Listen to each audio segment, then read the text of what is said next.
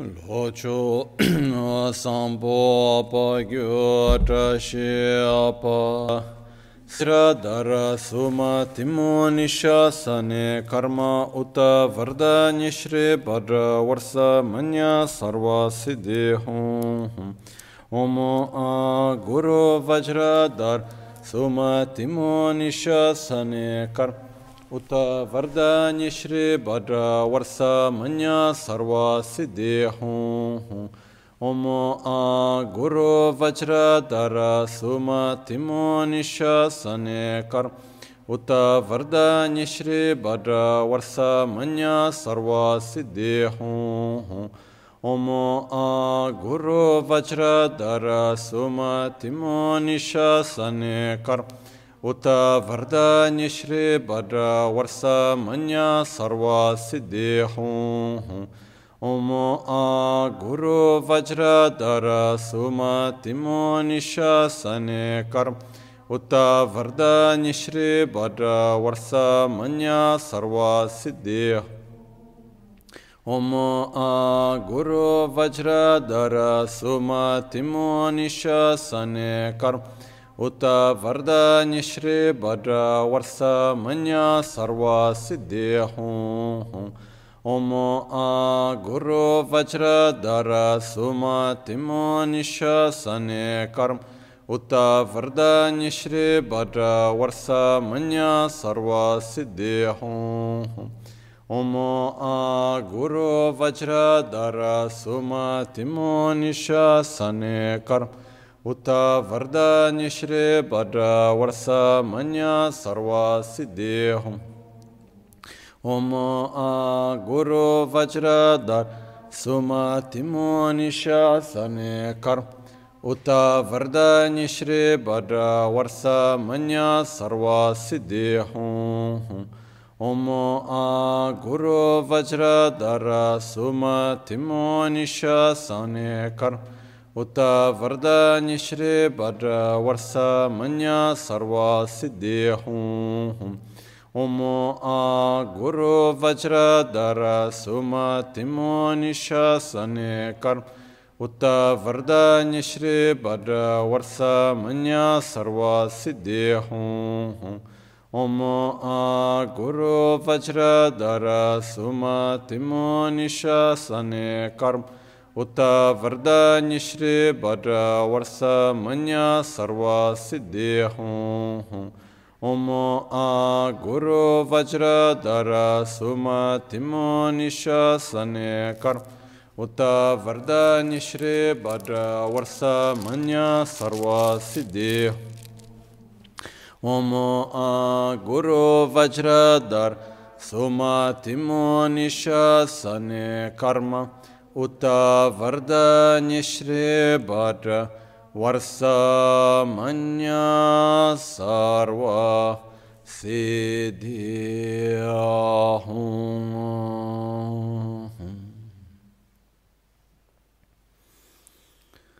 धागे चेचुं लामा तुझे चे निमदा दाला तुझे सिक्सो सो गिबे शेसान दाला तेंदो सो Oyon sunge nawa tse doso tse chi ningne solwa debe tse.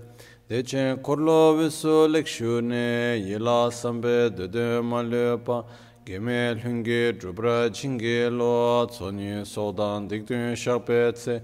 Dunge namke yinsu lekshu ne lapchen tsoni yonsu tsopa dan. Chera nyetun chanwara chinge lo chanchu parge nyinsen tukun tu.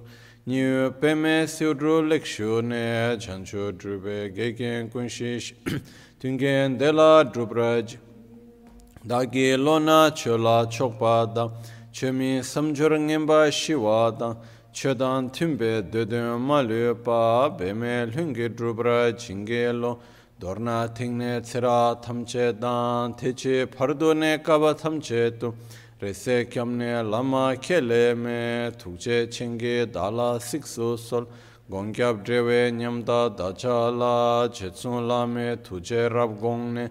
Kudan sungi na wa dral me tu nyamsu nyongwe kesan topra sho.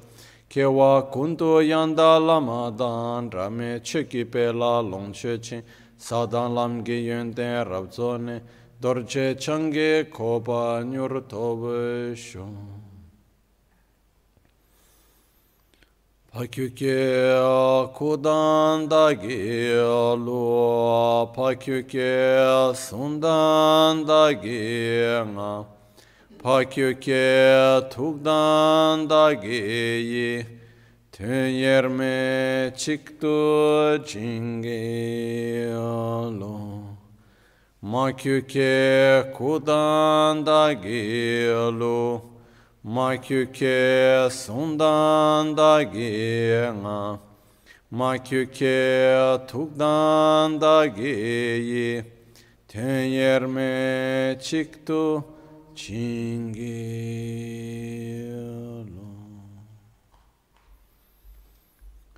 Om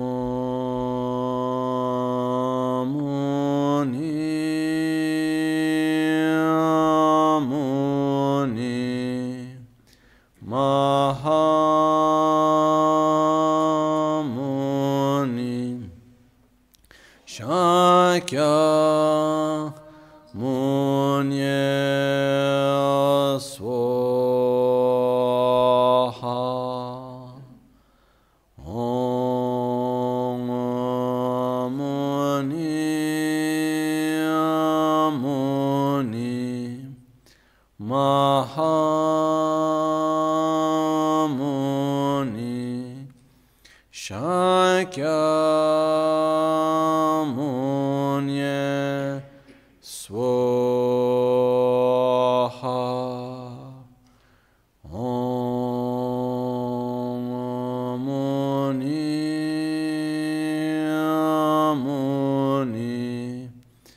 Mahamuni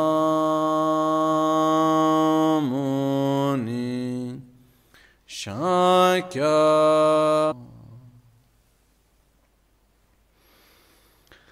Sangye chedan soge chanam la chancho pardo dani kyapsu chi.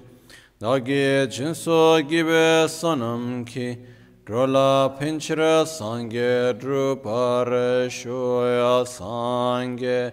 Chedan soge chanam la chancho pardo dani kyapsu chi. Dagi jinso gibe sanam ki. Drola pinchira sangye drupare shoa sangye.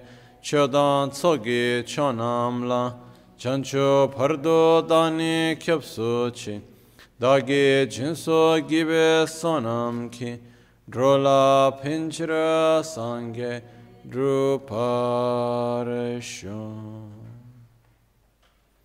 nel Buddha, nel Dharma e nel Sangha prendo rifugio fino all'illuminazione.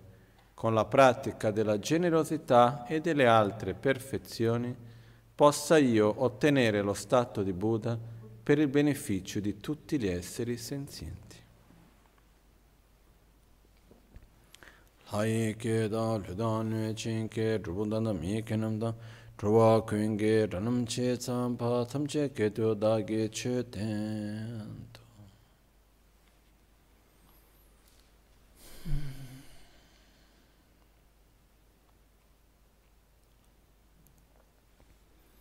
Buonasera.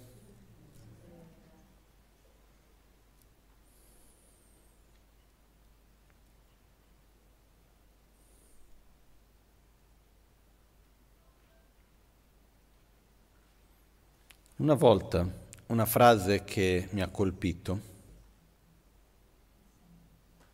era di uno dei miei maestri che si chiamava Kyabje Dragon Rinpoche.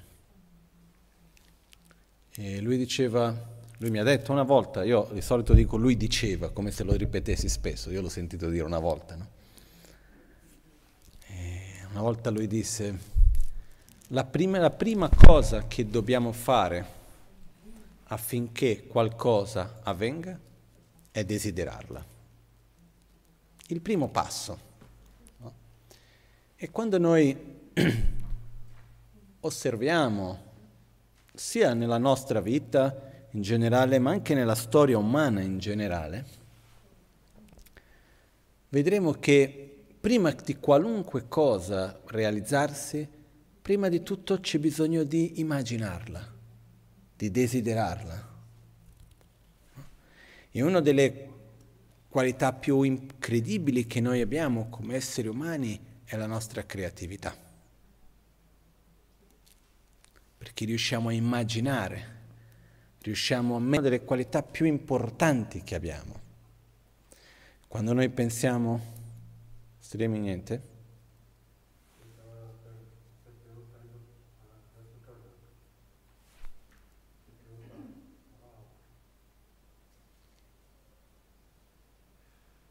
Sta gravando in qualche maniera. Ok. No, se noi osserviamo la capacità di organizzazione,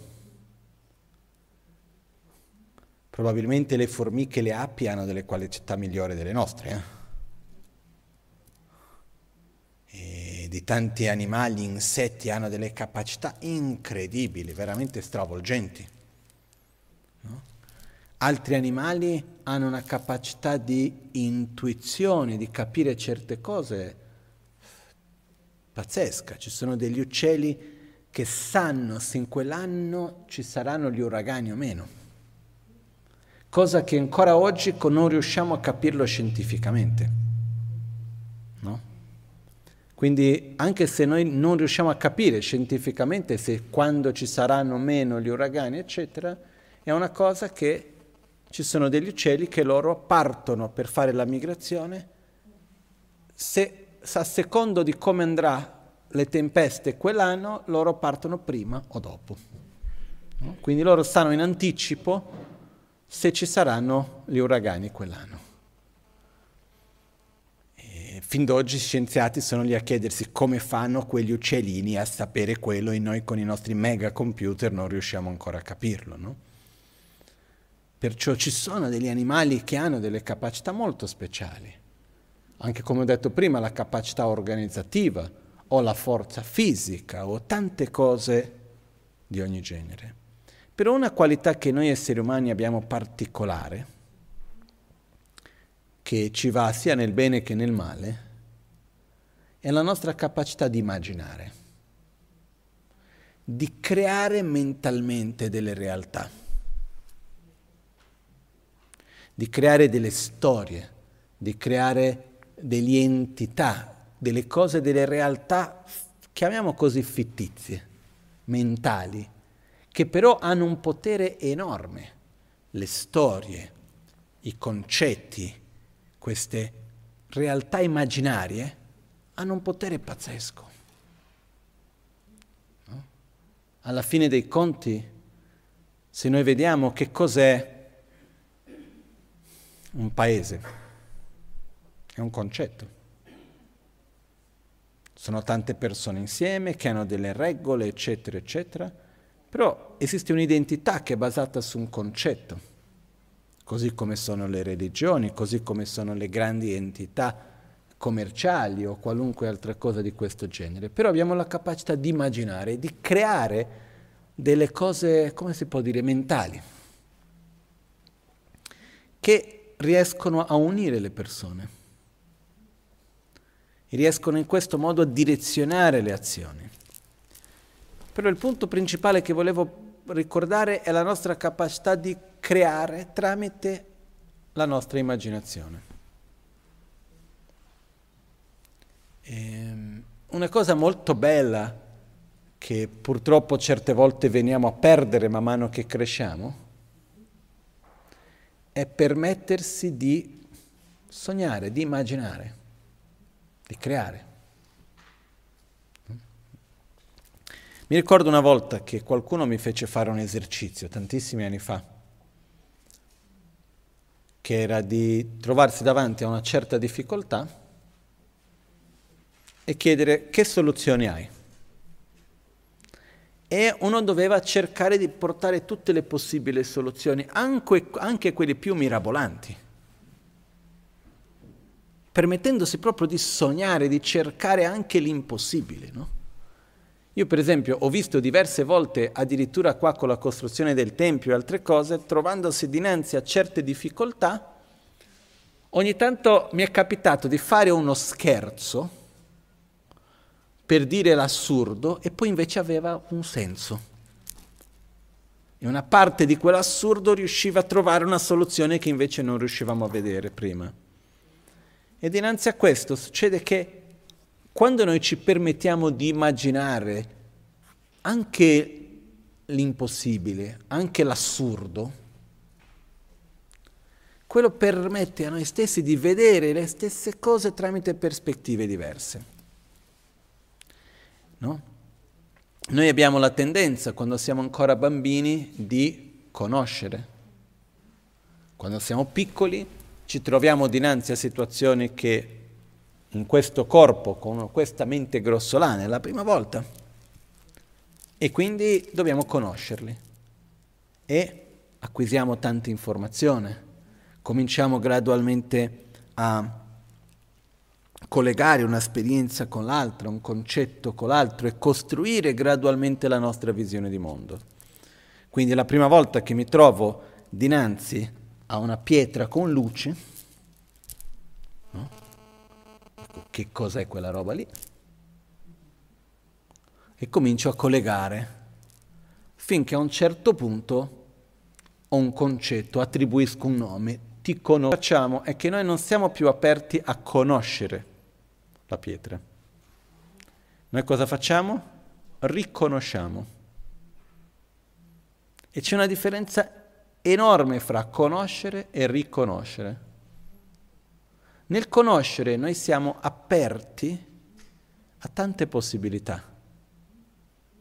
Nel riconoscere noi prendiamo una scelta, una possibilità, che è un'esperienza che noi abbiamo vissuto prima, andiamo ad applicare nella situazione in cui ci troviamo al momento presente.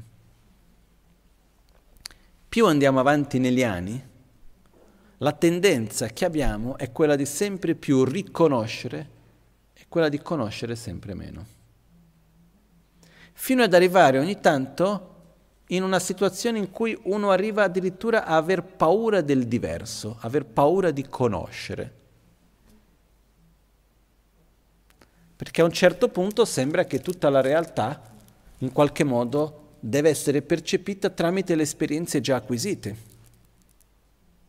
E quindi quando c'è qualcosa che non conosco fa paura, quando c'è qualcosa che è diverso fa paura, come se io perdessi i miei riferimenti, perdessi le mie proprie basi. Se noi analizziamo un po', vedremo che anche ciò che in realtà noi stiamo continuamente riconoscendo, in realtà potremmo anche aprirsi a conoscerlo in un altro modo. Potremmo aprirci a vederlo tramite un'altra prospettiva. Questo è anche possibile. Perciò cerchiamo solo per un attimo di osservare questo nostro meccanismo di conoscenza e di riconoscere io vedo una cosa, quello che appare ai miei occhi sono forme e colori. Vivo una certa situazione, ascolto delle parole e cosa faccio? Vado praticamente a fare una ricerca nelle mie proprie esperienze passate e nelle mie conoscenze acquisite. Come se io avessi un banco dati una banca dati e faccio una ricerca. E prendo quella più facile, più evidente e cerco di applicarla al momento presente. Sta o no? no? Un po' come fanno i software, per esempio, che ne so io, il software di riconoscimento facciale. Non fa altro che prendere delle misure nella faccia di una persona e ricercare nel suo banca dati chi ha quelle caratteristiche simili e dire è questa persona qua. Noi facciamo una cosa simile. Quello che accade è che i dati che noi abbiamo già inseriti sono statici. La realtà che noi percepiamo è in movimento. E molto spesso il valore che noi andiamo ad attribuire non è molto dettagliato, specifico, è abbastanza grezzo. E quindi quello che accade e che si adatta a tante situazioni. Okay? Però quello che accade in realtà è che ogni cosa è continuamente in trasformazione, le cose non sono esattamente così. Riconoscendo continuamente ci togliamo la possibilità di vedere le sfumature, di vedere delle cose che prima non vedevamo, di sperimentare diversamente e quindi di creare, quindi di sognare, di immaginare.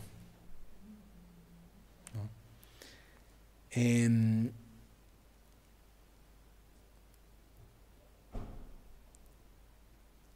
È veramente importante se noi riusciamo col tempo a, non voglio dire riprendere, ognuno ha le sue esperienze, eccetera, ma di dedicare un po' di tempo alla creatività. Dedicare un po' di tempo a immaginare, a vedere, ok, posso fare così, posso fare cos'ha, magari questo potrebbe essere in questo modo, quello in quell'altro. Io non voglio parlare di stare solo a sognare con gli occhi aperti. Questo è un altro discorso, ma di permettersi di immaginare. Ok? Dinanzi a questo,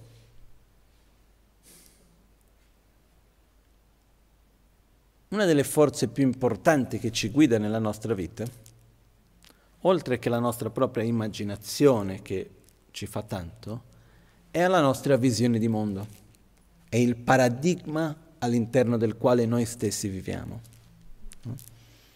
Ed è quello che alla base c'è un, all'interno, più che alla base, all'interno di questo paradigma c'è un componente importante che viene chiamato di fede.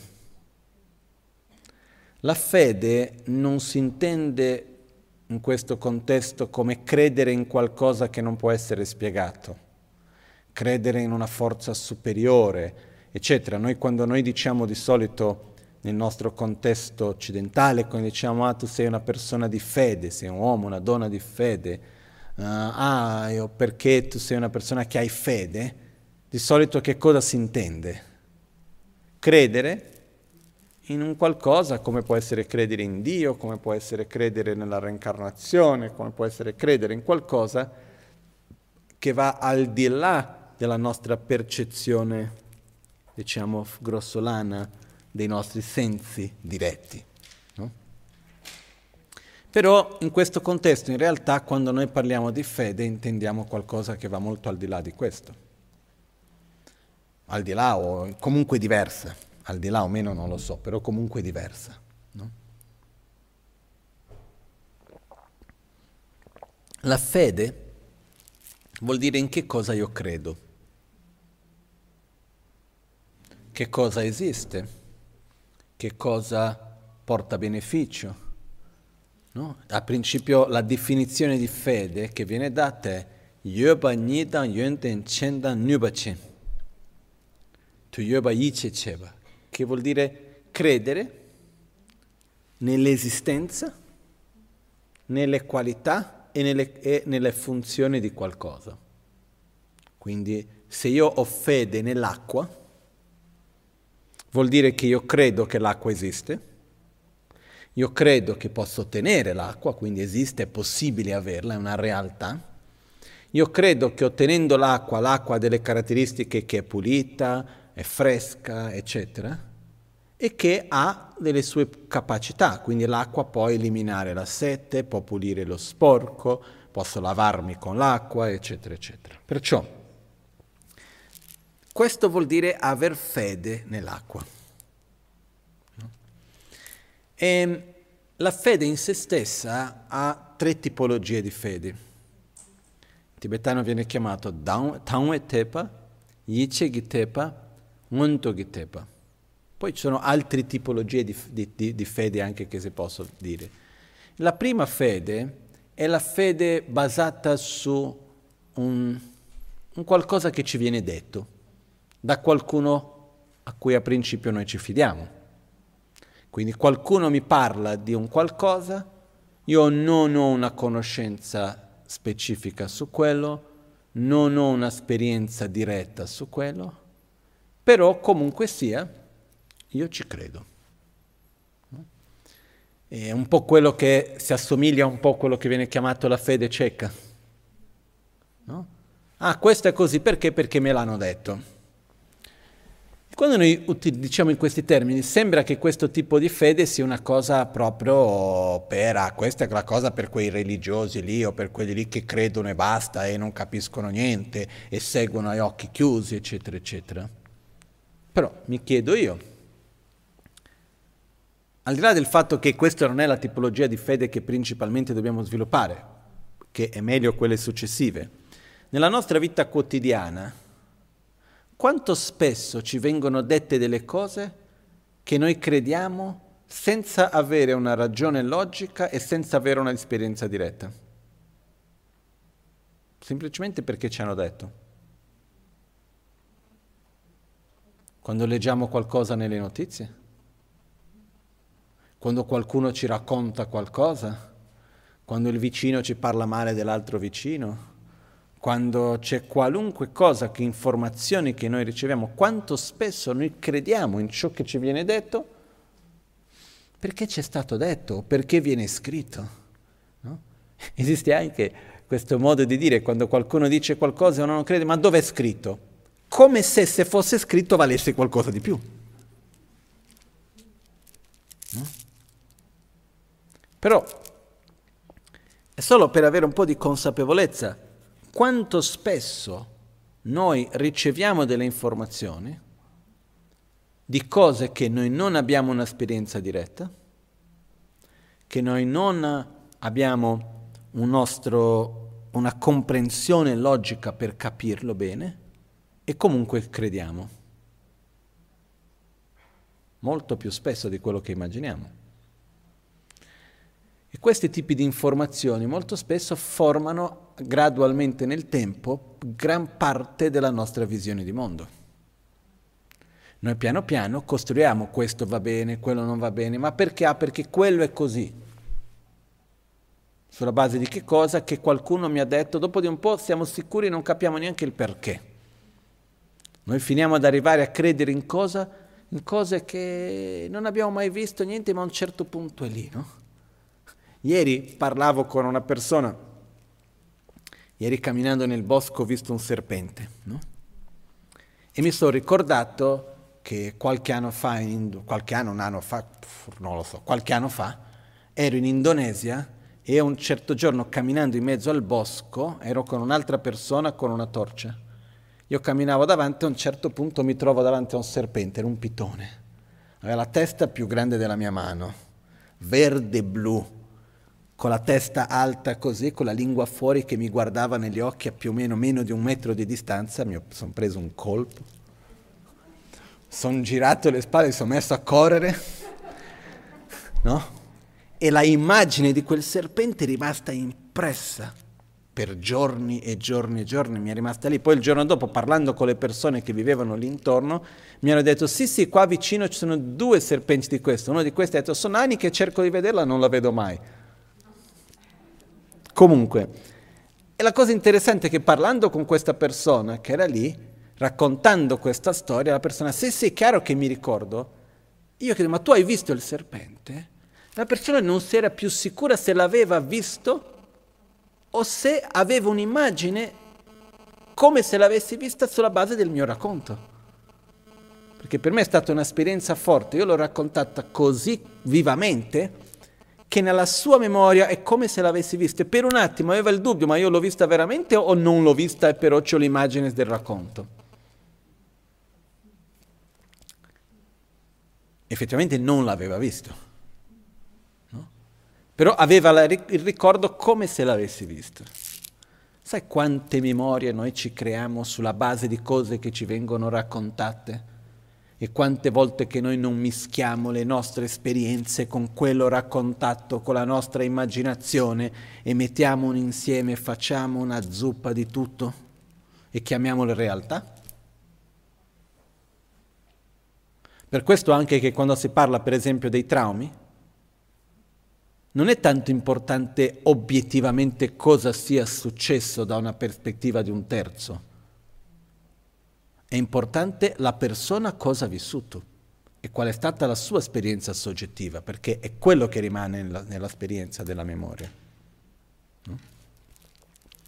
Tutto questo per dire che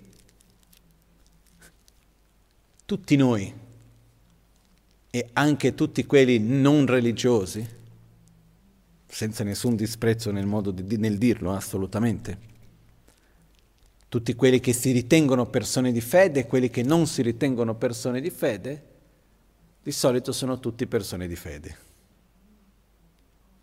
Perché noi crediamo in certe cose senza averle mai visto, senza averle mai compreso. No? Ci hanno fatto vedere Marte. Ma avete visto Marte o avete visto un video con un suono di vento, con il deserto chissà di dove? Può essere Marte, io adesso non voglio entrare con le teorie di cospirazione che proprio sto lontano da questo, non è quello.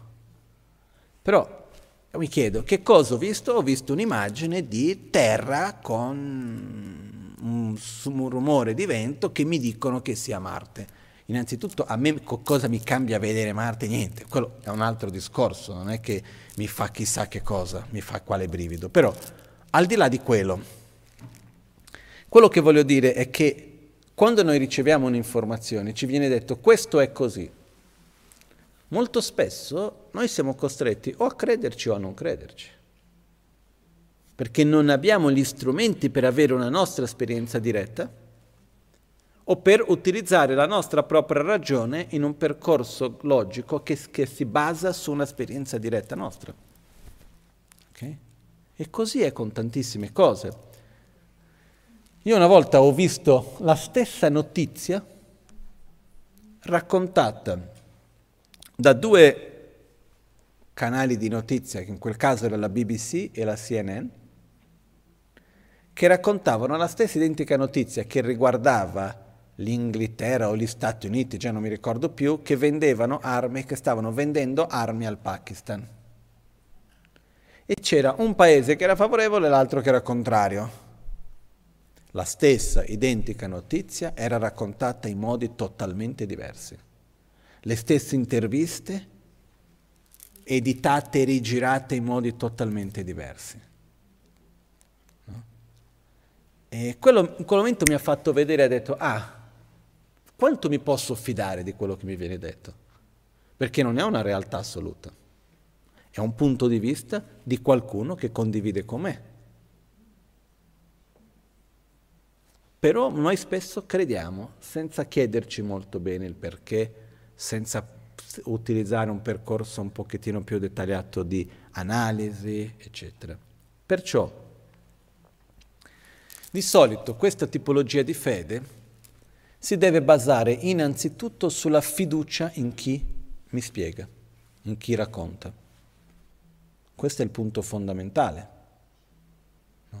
Il fatto che qualcuno mi dica qualcosa non è abbastanza perché io ci creda, così spero.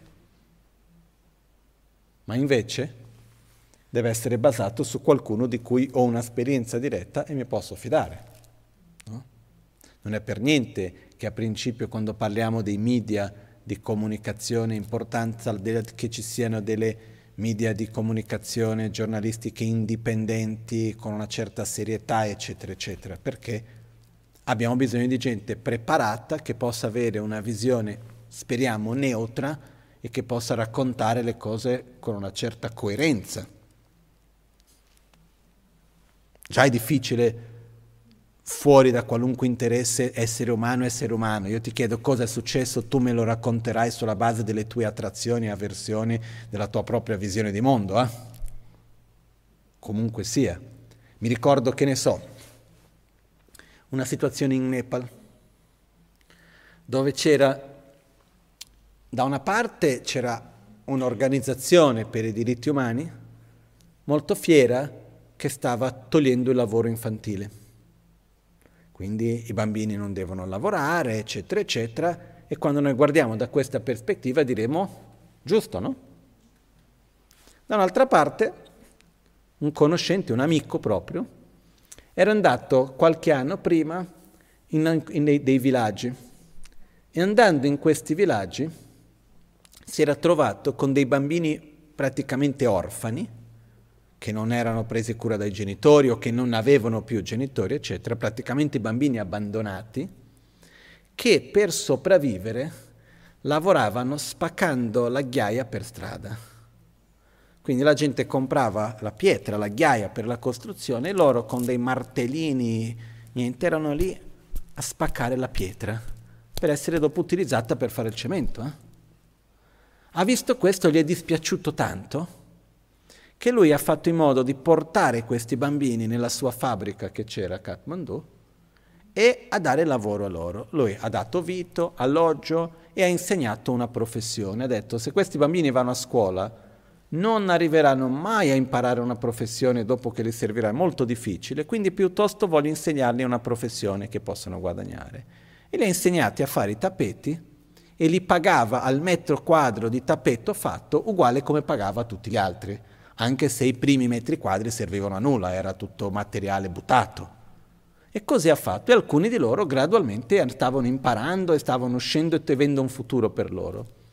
Quando è arrivata questa ordine che è entrata insieme col governo, eccetera, che i bambini non ne potevano lavorare, lui ha dovuto mandare tutti a casa, casa che poi non avevano, però è stato obbligato a toglierli dal contesto in cui era. Alcuni è riuscito a trovare altre sistemazioni, altri no. E quindi qui abbiamo una situazione molto semplice in realtà. Bambini possono o non possono lavorare? La stessa storia può essere raccontata da punti di vista totalmente diversi. E quando io vado a chiedere a qualcuno che cosa è successo e tu mi racconti, tu mi racconterai utilizzando il filtro di te stesso, inevitabilmente. Perciò già nella vita ordinaria, quotidiana, quando noi chiediamo a qualcuno cosa è successo, raccontami, dobbiamo sempre tenere in conto che in mezzo c'è il filtro di quella persona lì, della sua, della sua visione, del suo punto di vista, eccetera, eccetera. E ricordiamoci che quando noi andiamo poi ad ascoltare e vedere c'è anche il filtro di noi stessi di mezzo, eh? quindi una realtà oggettiva è un po' faticoso di trovare, per non dire impossibile. Perciò, quando qualcuno ci racconta qualcosa, quanto mi posso fidare? Dovrei prima di tutto sviluppare un rapporto di fiducia con chi racconta, un rapporto di fiducia con chi mi spiega. Ed è questa l'importanza di trovare delle persone nella nostra vita che hanno più esperienza di noi nei diversi settori della vita, nei diversi ambiti, che a, da cui ci possiamo fidare. No? Io non ho studiato medicina, non ho una conoscenza profonda riguardo il corpo e riguardo le patologie e le cure, eccetera, eccetera. Quando vado da una persona, chiamiamo un medico, e faccio vedere dei sintomi, io devo avere fede nel medico. Perché mi dice, no, tu hai questa patologia, mi dice una parola che non so neanche cosa sia. No? E poi dopo mi spiega no, perché questo viene, perché di qua di là, una parte della logica capisco, una gran parte non capisco. E quindi sulla base di che cosa mi posso fidare? In parte della mia intuizione, del feeling umano che abbiamo poi c'è una parte importante che è tu mi dici una volta una cosa, vedo se funziona o no, se ha coerenza con le altre e man mano io vado a costruire un rapporto di fiducia.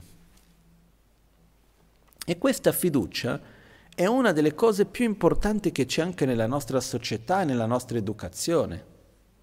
Noi costruiamo la nostra visione di mondo sulla base della fiducia nella quale noi ci fidiamo di ciò che gli altri ci raccontano e ci insegnano, a cominciare dai nostri genitori, ai nostri insegnanti, ai nostri amici, ai nostri maestri spirituali e così via. Noi costruiamo una visione di mondo basata sulla fede.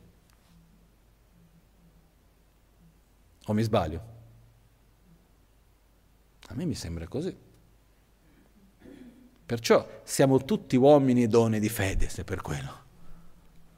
Poi dipende dal contesto sociale, culturale in cui noi stessi siamo cresciuti, dall'influenza delle persone che abbiamo avuto intorno a noi, su che tipo di visione di mondo che abbiamo sviluppato, che cosa ci hanno raccontato e che esperienze noi stessi abbiamo vissuto. Che poi arriva un momento nel quale noi abbiamo le nostre proprie esperienze dirette, il nostro proprio percorso di ragionamento e cominciamo gradualmente a rinforzare certe credenze e questionare altre. Questo fa parte del nostro proprio percorso. No? Quindi questo per dire che questo tipo, primo tipo di fede, che sembra la fede cieca, una cosa lontana, in realtà è molto più presente nella nostra vita di quello che tanti di noi magari immaginiamo. No? E non è una cosa sbagliata o negativa, però dobbiamo avere molta attenzione su a chi ho fiducia. Poi ricordiamoci ancora un punto, prima di andare al secondo tipo di fede, che gran parte della nostra visione di mondo, di cose di cui noi crediamo, noi crediamo senza neanche saper di credere. Noi siamo cresciuti all'interno di una visione di mondo dove tante credenze ci sono state trasmesse tramite le storie che abbiamo ascoltato da bambini, tramite gli archetipi che ci vengono trasmessi, tramite il contesto sociale e culturale in cui siamo cresciuti, su che cosa è giusto, che cosa è sbagliato, perché in un modo, perché nell'altro. Ci sono tante cose che vengono dalla nostra visione di mondo, che vengono dall'educazione e il contesto. No? Un esempio che ho fatto tante volte, però mi piace tanto, quindi lo ripeto, è qual è il colore dei bambini e delle bambine. Se noi andiamo a prendere no, e c'è un bambino che va a scuola e dobbiamo scegliere rosa o blu, che colore vestiamo il bambino? Di solito di blu, a non sia che vogliamo essere quelli contrari, diversi, ok. Però di solito qual è il colore del bambino? Blu, delle bambine? Rosa, no? Basta vedere la mia cagnolina che colore di collana ha? Colare rosa, no? Perciò quello che succede che cos'è? Noi creiamo questa idea, più che creiamo, abbiamo questa convinzione forte che il colore per il bambino, per i maschi è il blu, per le femmine, le femmine è il rosa. E se noi chiediamo alla maggioranza delle persone, ma perché il blu è il colore del maschio e del bambino e il rosa delle bambine, delle femmine? Perché? Qual è la risposta che spesso daremo? Perché è così. No? E se andiamo ad andare lì e il bambino, e nasce il bambino, facciamo la camera rosa, scusi, ma che cosa vuoi trasmettere a questo bambino? No? Se noi andiamo a vedere storicamente dove nasce questo, andiamo all'anno 1918. Nell'anno 1918, inizio della rivoluzione industriale, cominciano a fare i tessuti colorati accessibili a tutti. Prima di quello per comprare un tessuto colorato era molto molto costoso. Quindi qual era il colore dei vestiti dei bambini? Beige. Non è che se vediamo i film antichi, erano tutti vestiti nello stesso colore. Chi aveva la capacità di vestirsi colorato? I nobili. Quindi erano le persone molto ricche che potevano vestirsi con tanti colori le persone ordinarie e comuni si vestivano tutti in questa sorta di grigio, beige, bianco, era più sul beige principalmente, che erano i colori totalmente naturali. Quando sono diventati disponibili economicamente tramite la rivoluzione industriale i tessuti colorati, hanno dovuto cominciare a scegliere che colori per che cosa. E nel 1918 una delle prime campagne di marketing per i tessuti, per i vestiti per bambini, hanno seguito un po' l'influenza della nobiltà francese. dove il rosa era il colore dei uomini e il blu era il colore delle donne. Perché il rosa era ritenuto come un colore più forte e l'azzurro era ritenuto come un colore più dolce. Perciò il colore per le bambine era azzurro e per i bambini maschi era il rosa. E così vendono i vestiti dal 1918 al 1920, per due anni. Dopo due anni vendendo vestiti rosa per bambini e azzurri per le bambine, arriva che la gente non era abituata a comprare i vestiti ogni sei mesi e neanche ogni due anni. Però dovevano, per far tenere la macchina industriale in piedi, dell'economia e tutto il resto, dovevano creare dei bisogni non, non reali, che è poi quello che, in cui siamo cresciuti e viviamo ancora oggi. E quindi hanno rigirato la frittata e hanno fatto nuova campagna di marketing per i vestiti dei bambini anno 1920. Tutti i bambini devono essere vestiti di azzurro e le bambine di rosa. Hanno invertito i colori. Sono passati più di cento anni e siamo ancora lì. Rosa, bambine, azzurro, bambini. E noi non siamo altro che seguendo una campagna di marketing fatta più di cento anni fa. Quello che voglio dire è che qualcuno in un certo momento decide una cosa, viene trasmessa, uno passa, l'altro passa, uno fa, l'altro fa, a un certo punto lo facciamo anche noi, non chiediamoci neanche il perché. Quindi abbiamo fede, che questo è il colore dei maschi e quello è il colore delle femmine. Perché? Boh.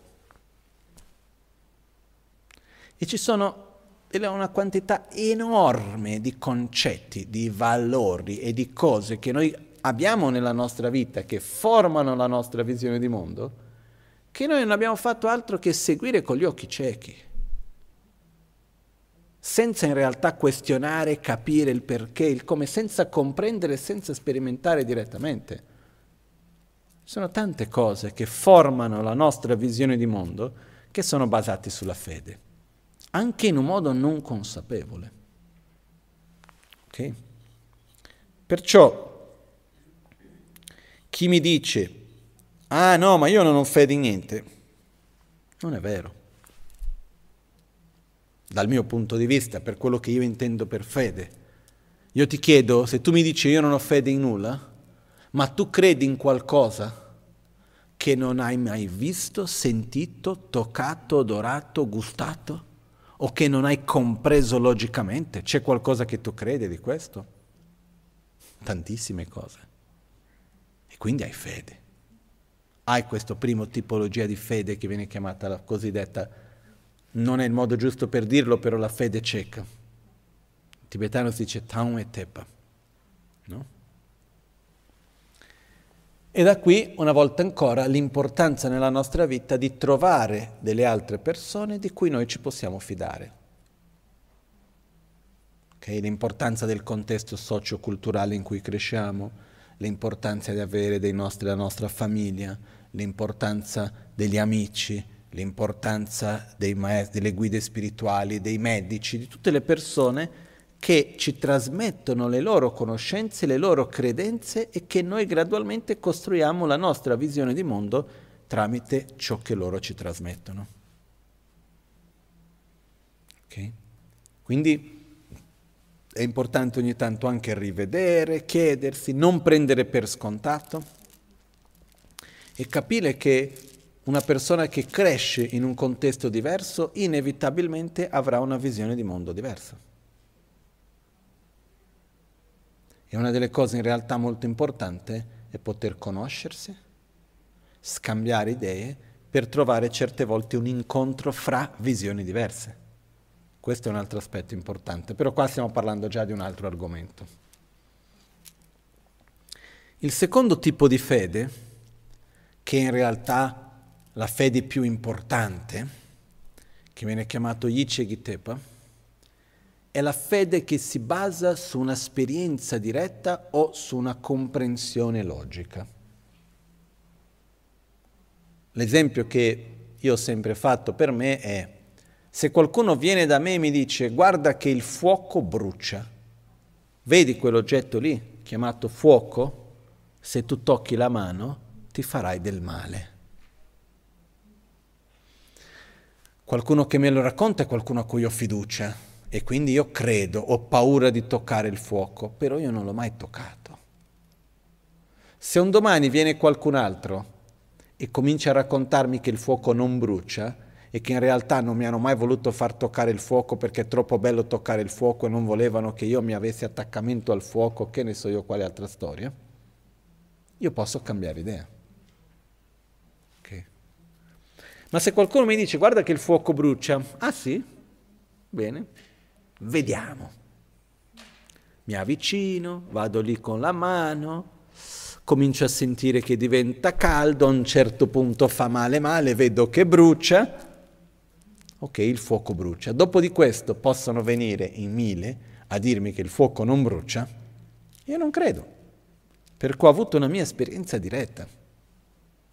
Per questo che la parte più importante quando si riguarda la fede è credere in qualunque cosa sia, si, una, una fede, una credenza che si basi sulla propria esperienza diretta, quello che io ho visto, sentito, toccato, come Rinpoche diceva che noi possiamo vedere con i nostri occhi, toccare con le nostre mani, ossia sentire direttamente su di noi. Io personalmente ho avuto delle esperienze pazzesche su delle cose che io non riesco a spiegare. Però io devo aver fede nella mia esperienza diretta, non nel necessariamente capire in che modo avvenga. No? Se no succede un po' come una volta un scienziato che si chiamava David Servan Schreiber, che è già venuto a mancare, dedichiamo anche a lui era un scienziato molto speciale, comunque sia, che abbiamo conosciuto insieme con la Maganchen. E un giorno eravamo insieme in un piccolo pre-congresso, c'era un grande congresso e c'era il giorno prima, dove le persone che dovevano partecipare al congresso, che erano quasi tutti, praticamente tutti medici, principalmente psichiatri e medici in generale, gli unici non medici lì era la Magancine Dio e hanno fatto questo incontro chiuso fra di loro. E uno di questi, questo David Servan Schreiber, che ha scritto anche due libri che sono diventati dei best seller, comunque sia, lui ha fatto una presentazione molto bella, innanzitutto molto diverso vedere la presentazione di un medico fatta solo per i medici fra di loro, che non è pubblico, e una presentazione fatta aperta al pubblico, cambia un po' il modo di parlare e tutto il resto. No? In questa presentazione lui ha messo in dubbio un po' il sistema scientifico di dire se una cosa è valida o meno. E lui ha fatto vedere degli esperimenti che hanno fatto sull'agopuntura. In particolare, citando l'esperimento dove, quando, come, eccetera, eccetera, era uno esperimento dove mettevano degli aghi su un punto nel piede, se mi ricordo bene, nel mignolo o nel pollice, nell'aluce del piede sinistro, qualcosa del genere, che serviva per stimolare la visione, per aiutare la visione. Okay? E cosa facevano? Mentre mettevano gli aghi, avevano una che misurava le, fre- le onde cerebrali, fre- le l'attività cerebrale nelle varie parti del cervello.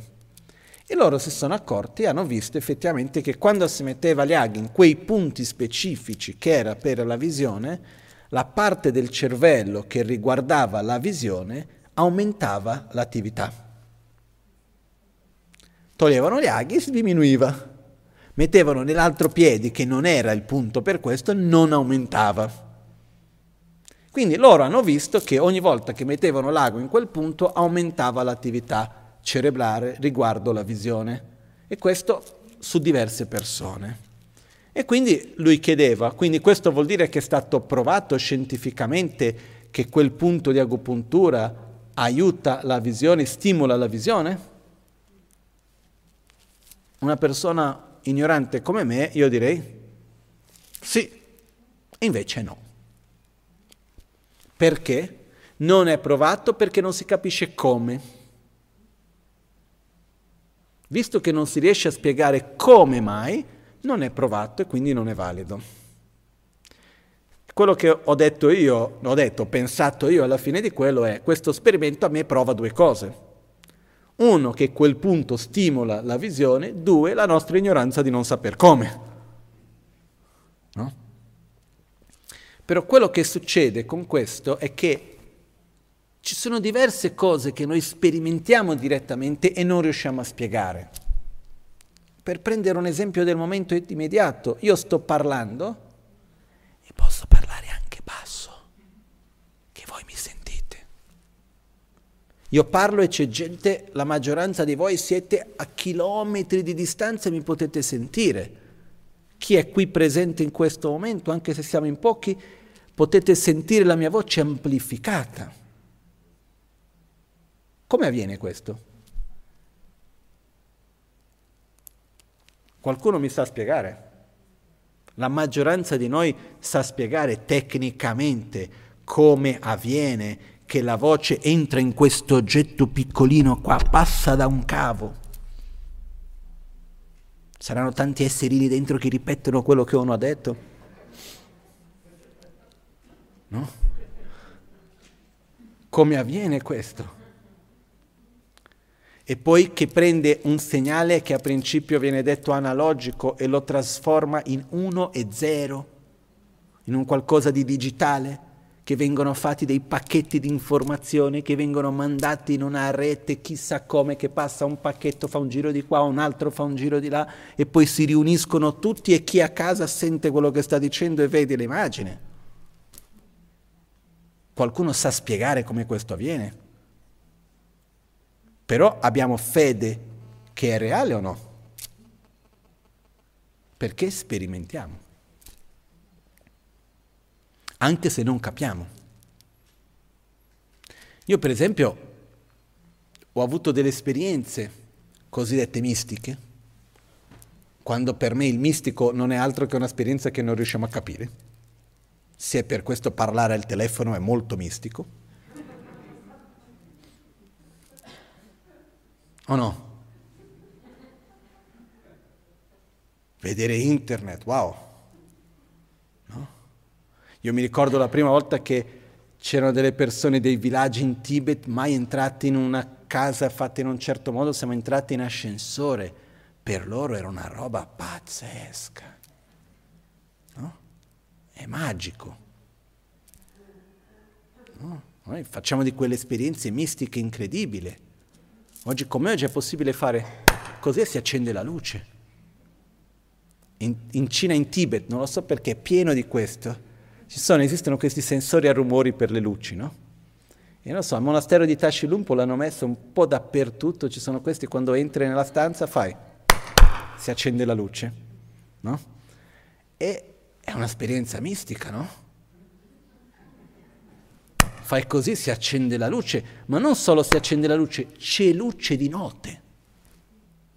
Qualcuno mi sa spiegare veramente con chiarezza come mai delle foreste rimaste sottoterra per milioni di anni che si trasformano in petrolio, dopo in qualche modo vengono trasformati in chissà che cosa che a un certo punto diventa luce? O come una pala gira col vento e diventa luce? Ovviamente si può capire tutto questo, ma la maggioranza di noi riusciamo a spiegarlo punto per punto come avvengono queste cose o no? Io no. Ammetto la mia ignoranza. Perciò sono delle esperienze mistiche. Qualcuno mi dirà, ma queste non sono esperienze mistiche perché è possibile capirle. A questo punto anche quello che chiamiamo esperienze mistiche, ci sono le persone che le capiscono ed è possibile capire richiede un percorso di conoscenza e di esperienza per capirlo, che tanti di noi non ha avuto. Okay? È un po' come che cos'è un miracolo. sono delle cose molto belle che non riusciamo a capire come avvengono. Per me i miracoli sono quelli, eh? Perciò importante credere nella nostra esperienza anche quando non riusciamo a capire il come ciò è avvenuto. Io per esempio ho molta fiducia e fede nei luoghi sacri, perché ho avuto diverse esperienze di andare in certi luoghi e avere una chiarezza mentale che di solito non avevo, di avere una, un'esperienza interiore di una pace o di gioia, a seconda del luogo anche diverso. Ci sono dei luoghi che ogni volta che sono ritornato lì ho avuto la stessa esperienza. Quindi io ho fede in quello, io ci credo sulla base della mia esperienza. Io, Lama Ganche Rinpoche, più di una volta mi ha detto delle cose che per me non facevano nessun senso, mi sembravano sbagliate. E 10-15 anni dopo aveva ragione. Dopo le varie esperienze, come mai lui sapeva, come era il perché, che ne so io, però ho fiducia. Perché? Perché ho avuto la mia propria esperienza. Quando qualcuno viene e vedi qualcuno e dice non pensare in questo, o quando si vede chiaramente che riesce a capire quello che tu stai pensando, io non so come lo fai, però fatto sta che tutte le volte azzecchi. Quindi io mi fido. No? Ci sono tante cose che noi non riusciamo a capire, ma questo ma però possiamo sentire, possiamo percepire. E diventa importante credere nei nostri sensi, credere nella nostra esperienza, che ricordiamoci sempre, è sempre soggettiva ed è sempre illusoria in un certo modo. Perché anche la nostra esperienza diretta è, avviene tramite il filtro di noi stessi, quindi non è oggettiva, è sempre soggettiva. No? Se io sto andando in aereo, arrivo e ti racconto, sai che oggi ho visto delle case piccolissime. Ho visto tantissime case, ma erano veramente piccole. Come fanno a costruire cose piccole? Potevano stare, guarda, nelle mie mani, potevano stare tutte lì e addirittura sembrava che c'erano degli esseri piccolini che vivevano lì dentro. Quando siamo lontano, ovviamente cambia il riferimento di spazio e di misure. A me, appaiono a me come se fossero delle case piccole. Usando la nostra ragione sappiamo che non è così. Però i nostri sensi ingannano anche. Chiaro questo? Perciò la nostra esperienza è molto importante, però dobbiamo comunque ricordarci che ci possiamo fidare fino a un certo punto e che possiamo comunque avere delle esperienze contraddittorie. Però è importante aver fiducia della nostra esperienza, specialmente quando si ripete più volte la stessa cosa. Ok? Insieme con questo, il secondo tipo di fede, Ichegitepa, si basa anche su un percorso di comprensione logica, dove io vado a fare delle, come si dice in italiano, delle... No, non sono proprio deduzioni, ma mm, dei, dei, delle correlazioni No? Questo è così, visto che quello è cos'ha, se questo è così, quell'altro deve essere cos'ha, andiamo a collegare le cose e arrivare a una nostra conclusione. No? L'esempio classico che viene fatto è io so che c'è fuoco dietro la montagna perché vedo del fumo e io so che ovunque c'è fuoco c'è fumo. No? Io so che c'è fuoco dietro la montagna perché vedo il fumo e io so che ovunque c'è fumo, c'è fuoco, ovunque c'è fuoco, c'è fumo. Ok? Noi possiamo fare tante modi di comprendere le cose utilizzando la nostra ragione. Ed è molto importante capire, analizzare, osservare e arrivare alla propria conclusione che all'interno della propria visione di mondo abbia un senso. Io ripeto, all'interno della propria visione di mondo, perché quello che per me ha un senso, per magari per te non lo ha. Perché difficilmente riusciamo ad avere un percorso logico che non si basa da qualche parte su una presupposizione. Assumptions. No? È molto difficile avere una comprensione di qualcosa completa che non abbia da qualche parte una presupposizione. Cos'è una presupposizione? Credere in qualcosa senza aver avuto una comprensione logica o un'esperienza diretta. Perciò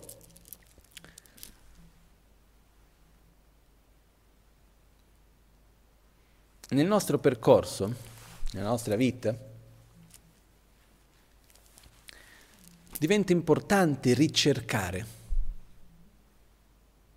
la verità ricercare le nostre esperienze che corrispondano con la nostra comprensione.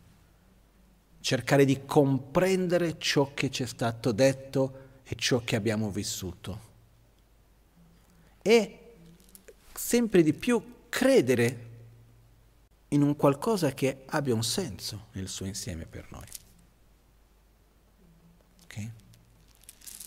Qualcuno mi potrebbe chiedere, però come faccio? Su che cosa devo aver fede? In che cosa devo credere? Se la realtà è soggettiva. No? È come una volta che sono venuti da me dei giornalisti in Brasile tanti anni fa. Se mi ricordo bene, era una giornalista della MTV, si chiamava Astridi, se non mi ricordo male.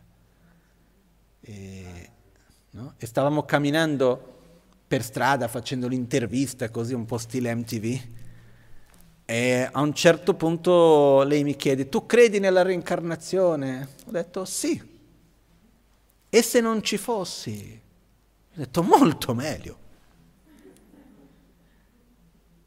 Personalmente io sarei molto più contento se non ci fosse la reincarnazione. Non per me, perché io ho una bella vita, vivo in un modo abbastanza coerente, non ho paura di ciò che verrà dopo. Ma quando io mi guardo in giro e vedo il caos che c'è, molto spesso io mi dico, se la morte fosse la fine, ben venga. Però purtroppo non ci credo.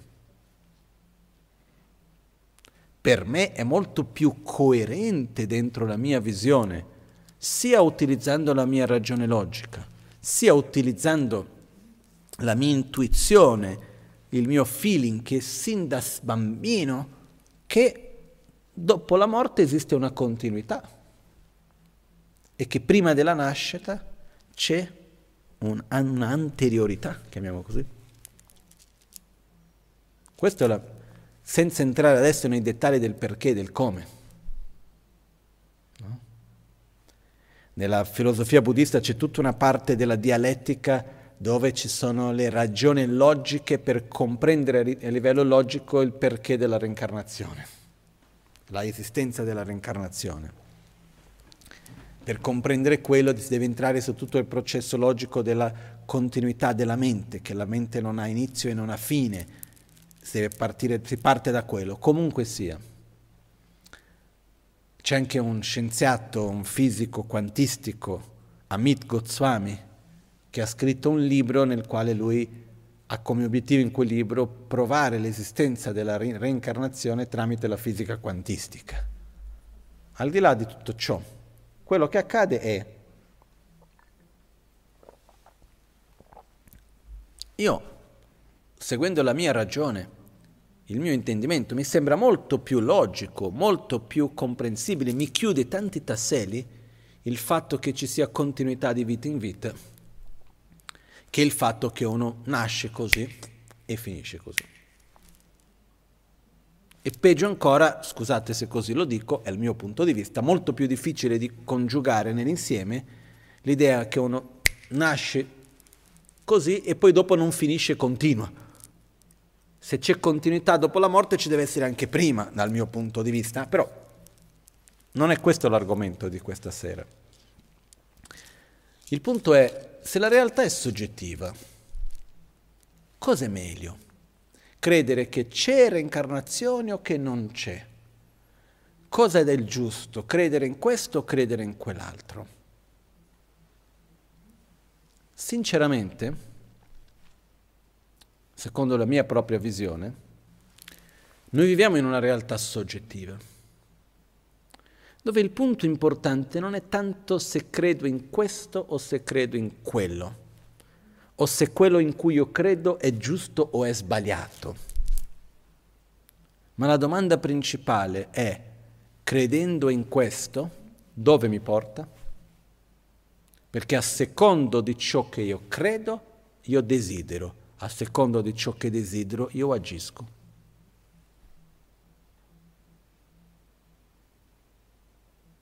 E a secondo di quello che io agisco, io sperimento.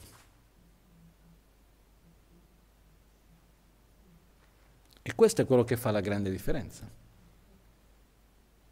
Perciò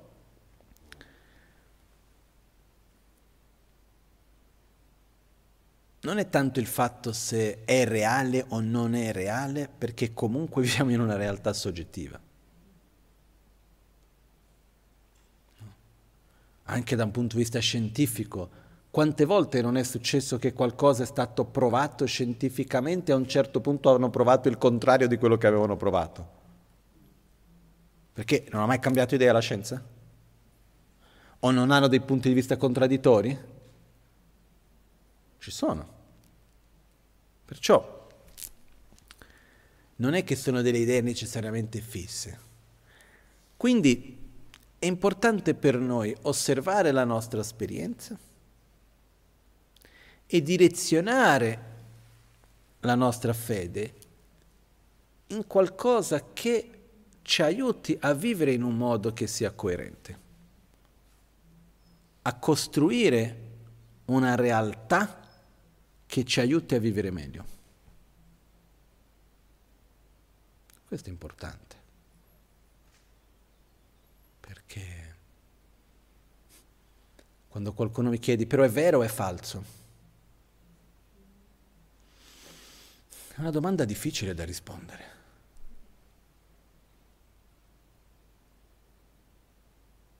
Io personalmente su tante cose non ho i mezzi per poter dire questo è così o quello è così. Io posso dire la mia percezione, che è basata sulle mie esperienze, sulla mia ragione, però tu vieni da una realtà diversa, da un'esperienza diversa, da un contesto diverso, quindi tu vedi in un modo diverso.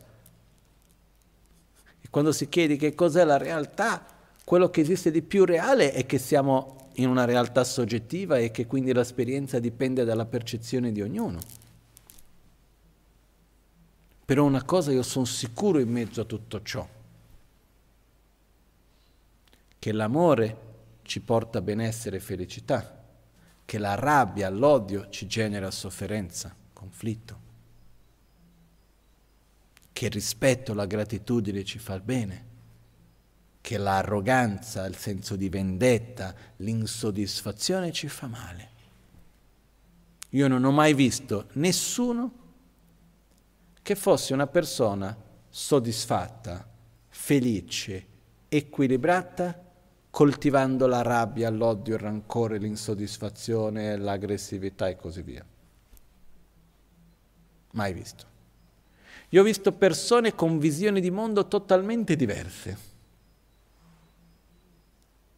Uno può credere che c'è la reincarnazione e uno può credere che con la morte finisce tutto o anche può credere che di vita in vita uno ha solo che migliorare, è solo una questione di quante vite vivi e più vivi più vai avanti, migliori. Ho già sentito cose di ogni genere. Eh? Uno può credere in tantissime cose, però quello che ho visto è che indipendentemente di ciò a cui uno creda, coloro che riescono a vivere in un modo armonioso, con sentimenti come il rispetto, l'amore, con pochi desideri, con più soddisfazione, che non hanno tanta rabbia, tanto odio, eccetera, vivono meglio.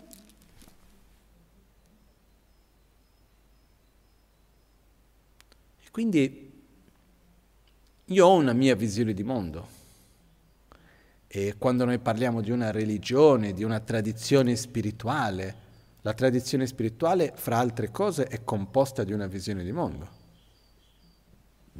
Dal mio punto di vista, una religione o una tradizione spirituale, chiamiamo come vogliamo, è composta prevalentemente di tre cose, che è una visione di mondo, che viene trasmessa, insegnata, condivisa,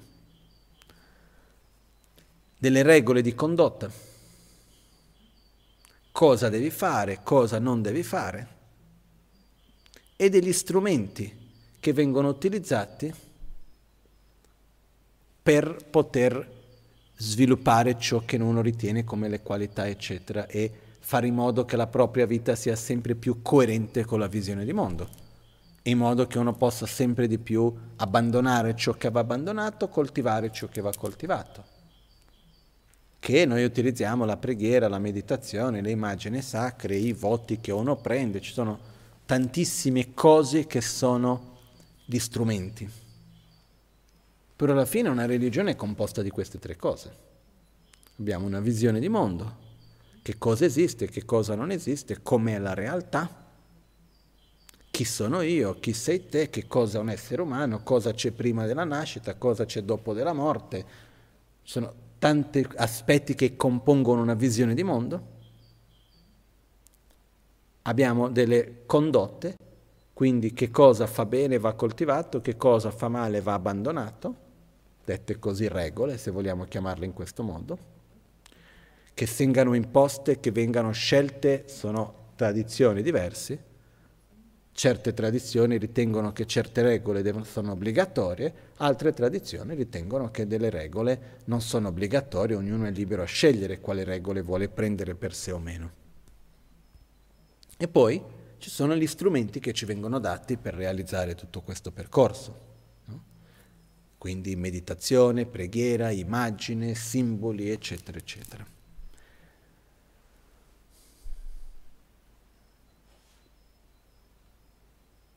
In mezzo a tutto ciò, la parte per me che è più importante, ripeto ancora, scusa se sono un po' noioso, è che la parte più, possiamo dire, oggettiva alla fine dei conti, se dovessimo utilizzare questo termine, è ciò che va al di là della parte concettuale.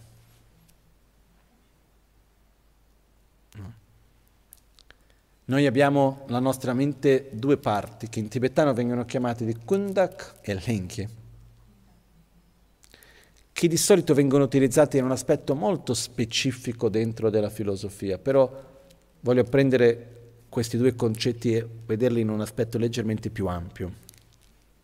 Kuntak è la nostra visione di mondo, gli aspetti, sono gli aspetti della nostra mente che sono costruiti, che dipendono da un contesto culturale, sociale, educativo, eccetera. L'enche, che vuol dire spontaneo, sono gli aspetti della nostra mente che non dipendono dal contesto sociale, culturale, educativo e così via, che possiamo chiamare universali. No? L'amore, il sentimento profondo di desiderio della felicità dell'altro, la capacità di vedere l'altro e voler che lui, sia, che lui o lei sia felice. È un sentimento che dipende da un contesto culturale o che trascende le culture, l'educazione, eccetera. Lo troviamo dappertutto, così come la rabbia, così come l'odio, così come l'invidia, così come la gelosia. Ed è per questo che gli insegnamenti di Buddha sono così eh, reali anche nei giorni d'oggi in un contesto culturale e sociale così diverso di co- quando sono stati insegnati le prime volte per secoli, perché ci parla di aspetti spontanei della nostra vita, che trascendono il contesto culturale e sociale. E sono questi alla fine quelli più importanti. È molto bello vedere in alcuni sutra di Buddha, Buddha parla dei Buddha che sono venuti prima di lui. E la cosa interessante è che quando noi pensiamo che, ok, Buddha è il quarto Buddha di questa era e prima di Buddha Shakyamuni ci sono stati altri Buddha, eccetera, io non so come per voi, però all'inizio per me io intendevo immaginare gli altri Buddha tutti buddisti.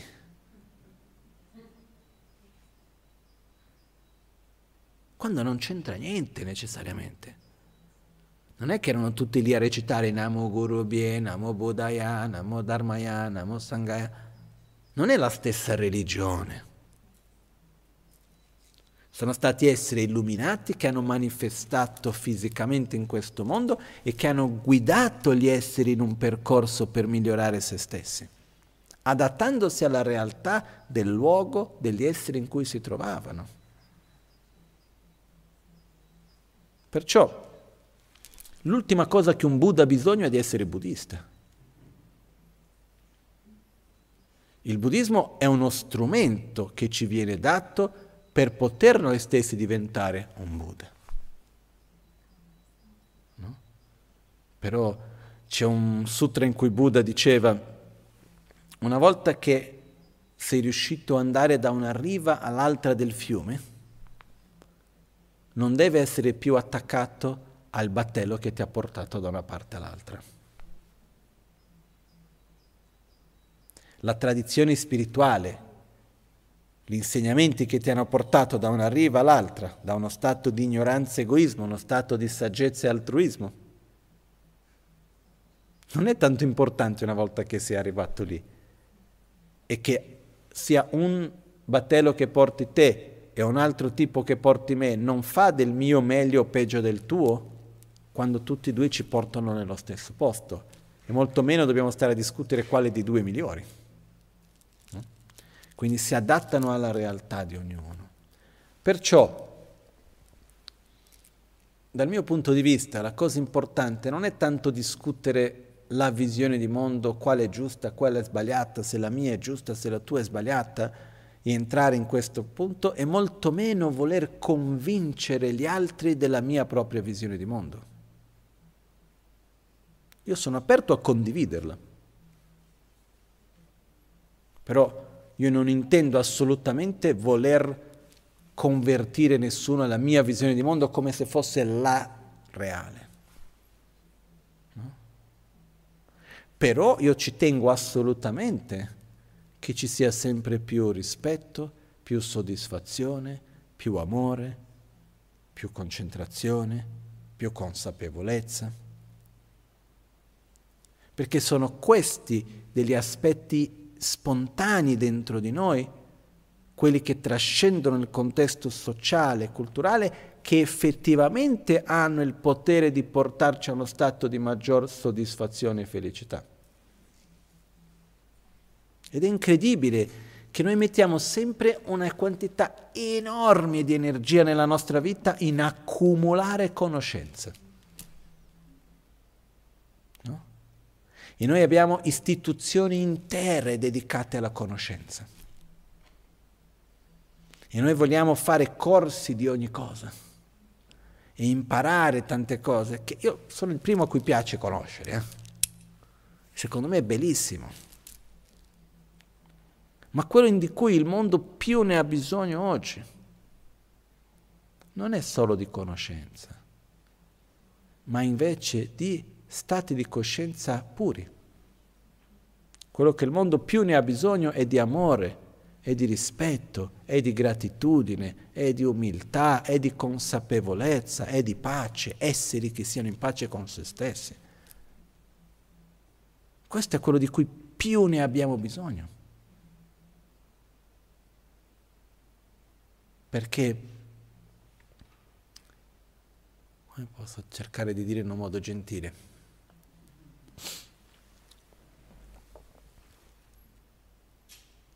Certe volte ci facciamo dei giri mentali, mi viene un'altra parola, però lasciamo stare. No? Ci facciamo delle menate che stiamo lì a pensare, possiamo stare a discutere per anni qual è il colore di pelle di un extraterrestre. O se vogliamo entrare a discutere se la Terra è piana o è sferica? Non so se avete mai visto i discorsi dei terapianisti, terapiatisti, no? Io la prima volta che ho visto sono rimasto sconvolto. Poi ho pensato, ma io ho mai visto la Terra? Poi ho cominciato a fare i miei propri ragionamenti, ho immaginato come sarebbe un'eclisse se la Terra fosse piatta. Sarebbe diverso, no? E ho cominciato a fare tutte le mie ragioni per arrivare a quello, no? Cercando di non prendere per scontato, permettermi di rivedere un po' una mia visione. Ma quello che voglio dire è che alla fine dei conti noi possiamo passare anni e vite intere a discutere questo è così, no è cos'ha, perché la terra di qua, perché gli angeli di là, perché i reami sono così, perché quello è cos'ha, perché l'extraterrestre di qua è così, perché l'extraterrestre di là è cos'ha. Ma alla fine dei conti quello che veramente vale. E se io in tutto ciò coltivo amore, stabilità, gioia, o se ho più rabbia perché tu dici che l'extraterrestre è giallo e secondo me è verde. E alla fine se creiamo divisione e abbiamo attrazione a uno, avversione all'altro, eccetera, eccetera. Perciò questo mi fa ricordare la prima scuola a cui sono stato. Io sono entrato a scuola, avevo due anni e qualcosa. Una scuola che si chiamava di nome Piramide. Immaginate una scuola alternativa, adesso moltiplicate quello per cento, ok? Era l'alternativo dell'alternativo questa scuola. E poi è andata in fallimento, sono dovuto cambiare scuola. Però al di là di tutto ciò, era una scuola che c'era uno spazio ampio, quindi io arrivavo a casa che ero sporco dalla testa ai piedi di fango, quasi sempre, di tanto che giocavo in giro e di qua e di là. E una cosa che ho imparato in quella scuola, che era molto interessante, è che veramente quando ho cambiato scuola avevo capito che non avevo imparato a leggere e a scrivere la matematica, proprio zero. Ero molto indietro paragonato con gli altri. Ma non solo io, tutti quelli che sono venuti da quella scuola praticamente. Eh.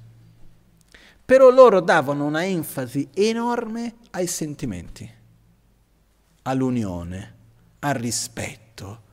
Quindi io mi ricordo quando ero, eh, avrei, avrei avuto 6-7 anni, cercavamo tra virgolette di fregare l'insegnante, perché ci piaceva giocare e in centro a questa scuola c'era uno spazio per giocare con la sabbia, non so come si dice questo in italiano, noi chiamiamo Tanchigiareia, è un posto no, pieno di sabbia per fare le montagne, le cose, giocare nella sabbia, no? Ed era nel centro della scuola enorme, c'era questo. Io mi ricordo che io insieme con altri due ragazzi bambini della classe, quando arrivava, due o tre volte l'abbiamo fatto, stava arrivando il momento di tornare in classe e dicevamo chiamiamo tutti, facciamo un gioco tutti della classe insieme, non andiamo in classe quando ci chiamano e quando viene l'insegnante diciamo a lei ma guarda che bello, stiamo giocando tutti insieme. No? Io in realtà c'era un gioco lì di non voler andare in classe, di voler un po' andare riuscire a piegare la regola, trovare il modo di riconosco, però valorizzando lo stare insieme. Io mi ricordo molto chiaro questa scena che arrivava l'insegnante che veniva a chiamarci e io dicevo all'insegnante ma guarda che bello, stiamo tutti giocando insieme bene. E lei vedeva tutti i bambini della classe facendo un gioco insieme e ha detto va bene, state altri dieci minuti. No? Quello che mi è rimasto, per esempio, di questa esperienza è il fatto che è importante stare insieme, vale, paga, stare insieme, avere armonia insieme, eccetera. Non lo so, a questa scuola ogni venerdì, la seconda parte non c'era neanche una lezione e si riunivano tutti i bambini di tutte le classi e tutti gli insegnanti a fare un'attività insieme. Si chiamava gruppon, che era il grande gruppo no? E c'era questo momento du groupon dove si univano tutti e si faceva un'attività, era un caos generale. Però era il momento in cui si condivideva, si facevano le cose insieme, eccetera. E io anni dopo mi sono accorto che quella scuola è vero che mi ha insegnato pochissimo dal punto di vista di matematica, portoghese o altre cose, però mi ha dato una base molto buona su altre cose che ho visto non solo in me, ma anche negli altri miei amici che poi siamo andati insieme da quella scuola finché poi io sono andato in India. No? Quindi quello che voglio dire è che è veramente importante durante la nostra vita, sin dall'infanzia ma anche dopo, non solamente coltivare conoscenza, ma valorizzare e coltivare i valori che noi vogliamo dopo sviluppare nella nostra vita. E per valori non intendo dire ciò che è giusto e ciò che è sbagliato, intendo dire coltivare le emozioni virtuose. Imparare a direzionare e affrontare le nostre emozioni più difficili. Quindi sviluppare almeno un desiderio di avere amore, di avere rispetto, vedere il valore di quello. Questo è, veramente importante. Quindi in questo mondo in cui viviamo io ritengo che sarebbe molto importante incrementare non la religione, perché c'è il pericolo che la religione viene vissuta come un obiettivo in sé per sé. Io personalmente mi viene anche vergogna quando vedo delle attività che mi sembra di voler convertire qualcuno al buddismo. Però quello che io voglio è vivere in un mondo che ci sia più soddisfazione, più rispetto, più coerenza, più armonia. Ed è quello di cui più ne abbiamo bisogno. No? E poi c'è un altro discorso che adesso apro e chiudo brevemente perché non è che abbiamo tutta la notte. In particolar modo per le generazioni giovani di oggi. Noi viviamo in un tempo in cui ci sono dei cambiamenti anche a livello tecnologico così forti e veloci che anche da un punto di vista della propria sussistenza, del proprio lavoro, della propria professione. Ci sono tanti lavori per i quali uno magari studia tutta una vita che a un certo punto diventano obsoleti. Sono tante cose che facciamo oggi che sembrano cose molto importanti che, un, che già oggi c'è un computer che fa meglio di te. Faccio un esempio che può, essere, può sembrare un po' esagerato, il medico. senza entrare a entrare in tutti i dettagli. Cosa fa il medico principalmente? Osserva i sintomi, legge gli esami, coglie una conclusione di questo, fa una diagnosi e attribuisce un trattamento. No? Per esempio, c'è un mega computer della IBM che anni fa aveva vinto il primo cosa di scacchi, eccetera, eccetera, comunque che fa con l'intelligenza artificiale, adesso non mi ricordo il nome di questo computer, comunque sia che questo mega computer, per esempio, con intelligenza artificiale hanno insegnato questo computer a leggere le lastre ai polmoni per vedere se ci sono segni di tumori o meno. E oggi ci sono diversi ospedali dove i medici guardano, vedono e poi mettono in computer e vedono cosa dice il computer. E quando hanno fatto vedere a questo computer qualche migliaia di lastre, il computer ha dato le risposte giuste per più di 99% dei casi, in quando il migliore dei medici di solito non arriva a un più di 70%. Perciò quello che voglio dire è che arriva un momento nel quale la nostra capacità umana di computare, che vuol dire prendere informazione, analizzare, mettere insieme, non è paragonabile con quella di un computer. in certi casi. Noi abbiamo altre qualità come l'intuizione, altre cose da un certo punto di vista, ma qua apriamo tutto un discorso sull'intelligenza artificiale e tutto quell'altro che vogliamo, che non è il punto di cui volevo parlare. Quello che accade è che nei tempi in cui noi viviamo, il, con i cambiamenti così veloci, uno magari passa anni della vita studiando per leggere le lastre ed è esperto in guardare le lastre e vedere se c'è un certo punto viene un computer, qualunque ragazzino appena uscito dall'università impara a usare il software, preme il tasto e viene fuori la risposta meglio della tua. E adesso cosa fai? La stessa cosa anche per avvocati e per tantissimi altri lavori. Eh? Perciò esistono anche addirittura per insegnare, hanno fatto dell'intelligenza artificiale per insegnare nelle scuole, che però studia le risposte già date dagli stessi bambini in tutti gli anni e sanno quello che ognuno ha risposto nel modo che era giusto che era sbagliato, quindi va a dare l'informazione che lui ha sbagliato e non una cosa generica uguale a tutti. Okay? Perciò quello che voglio dire è che nei tempi in cui viviamo, dove questa certezza di una propria professione, eccetera, diventa sempre più volubile,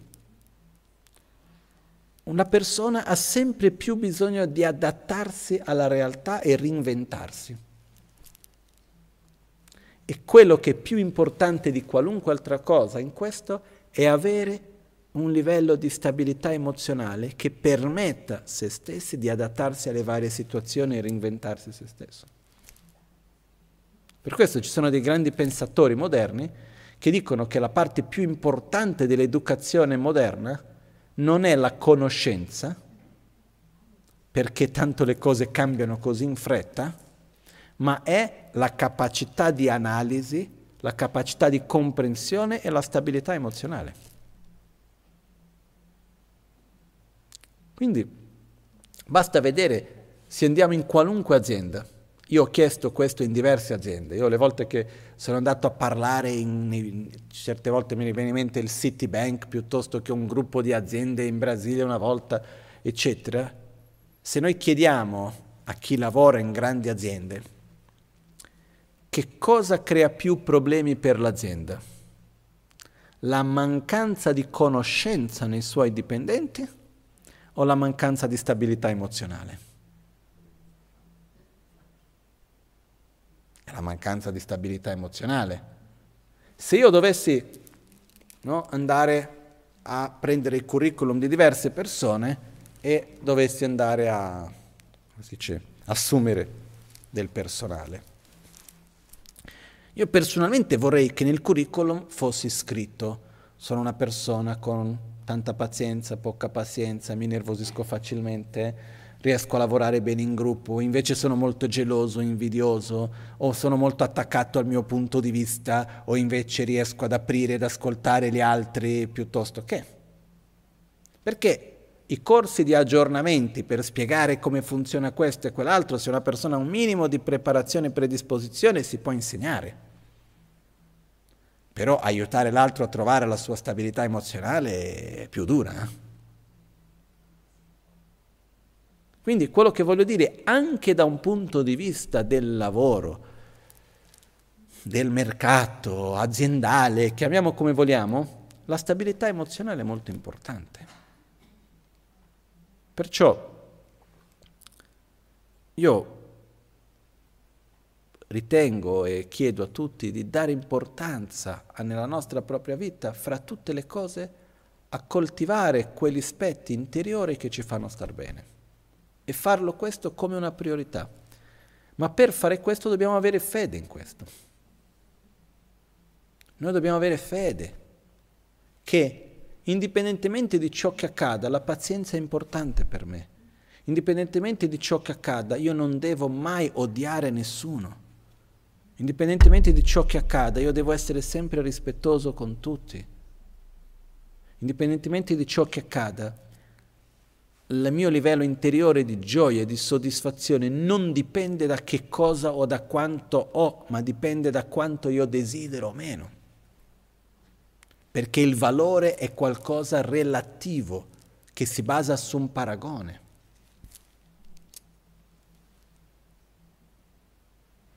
No? Se io ho tanto o poco, dipende da un paragone. Io ho visto una volta una persona soffrire tantissimo e non è stato uno scherzo perché i suoi amici avevano comprato delle banche e anche lui voleva una banca. Oh, ognuno ha le sue cose, eh? C'è chi vuole la macchina, c'è chi vuole la banca, eh? non è che... No? E c'è, c'è chi è contento di andare in autobus. Perciò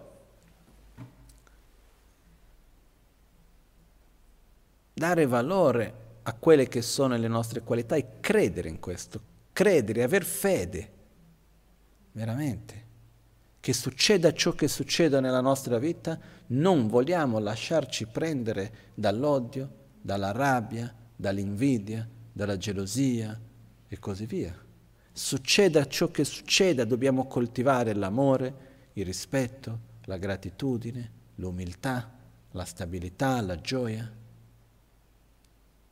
In questo momento in cui noi stiamo vivendo in particolare, in cui c'è questo momento di coronavirus, di lockdown, di pandemia, eccetera, eccetera, io personalmente credo che sia molto importante ancora di più mettere energia nel vedere e amare l'altro, nel curare uno all'altro, nell'aiutarci a vicenda e non allontanarci uno dagli altri e chiudere sempre più in se stessi. Diventa veramente importante. No?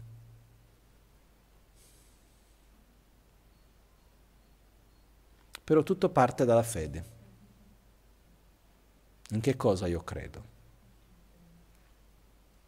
Io credo che sia più importante avere amore o credo che devo aver ragione? Io credo che sia più importante il mio stato interiore di pace o che la realtà intorno a me sia come io dico?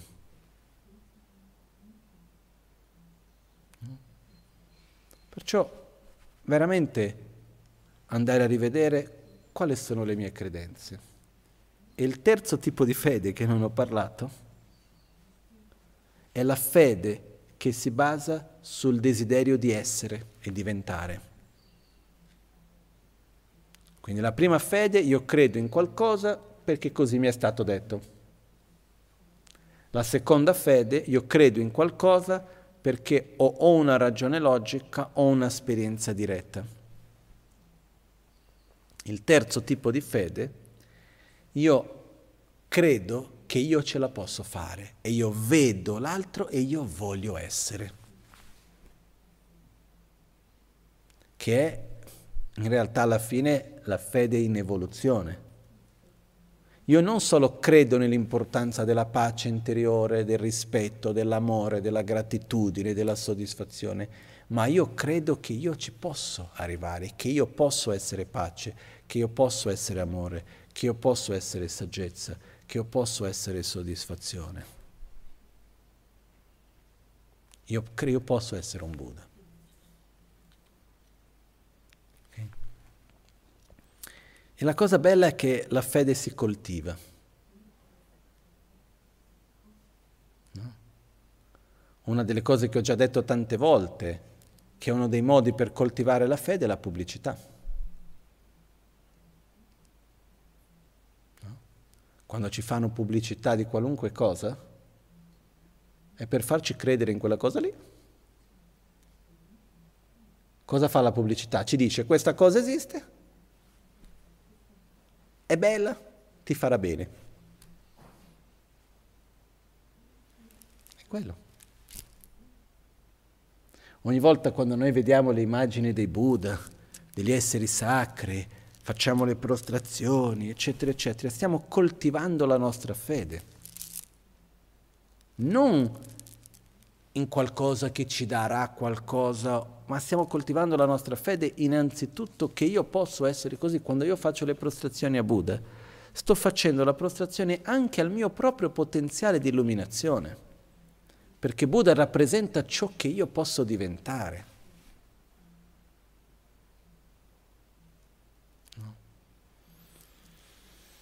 Quando noi leggiamo le storie dei maestri del passato, ci aiutano a vedere e a credere che questo è possibile. Perciò dobbiamo vedere tanta pubblicità, ossia ricevere tanta informazione che ci aiuti a credere in quello che poi ci fa bene. E ripeto, non è tanto se quello che tu credi è in Buddha o tu credi in Mickey Mouse. Possiamo anche fare la religione di Mickey Mouse e Mini. Ci mettiamo tutte le orecchie nere. Ok? Ma se questo ci porta a avere più pace, più soddisfazione, più amore, più saggezza, che ben venga. No? Esiste la tradizione del cappello giallo, del cappello rosso, del cappello nero, facciamo la tradizione delle orecchie nere, se per quello, no? Se dovessi funzionare. Scusate lo scherzo, però quello che voglio dire è che quello che importa più di tutto è che veramente il nostro oggetto di fede ci aiuti a sviluppare questo. Ma per questo che io vi invito prima di tutto a coltivare la vostra fede, la nostra fede. In che cosa? Nella pace, nell'amore, nella compassione, nel rispetto, nell'umiltà, la fede nell'interdipendenza quindi nella saggezza, la fede nella pace.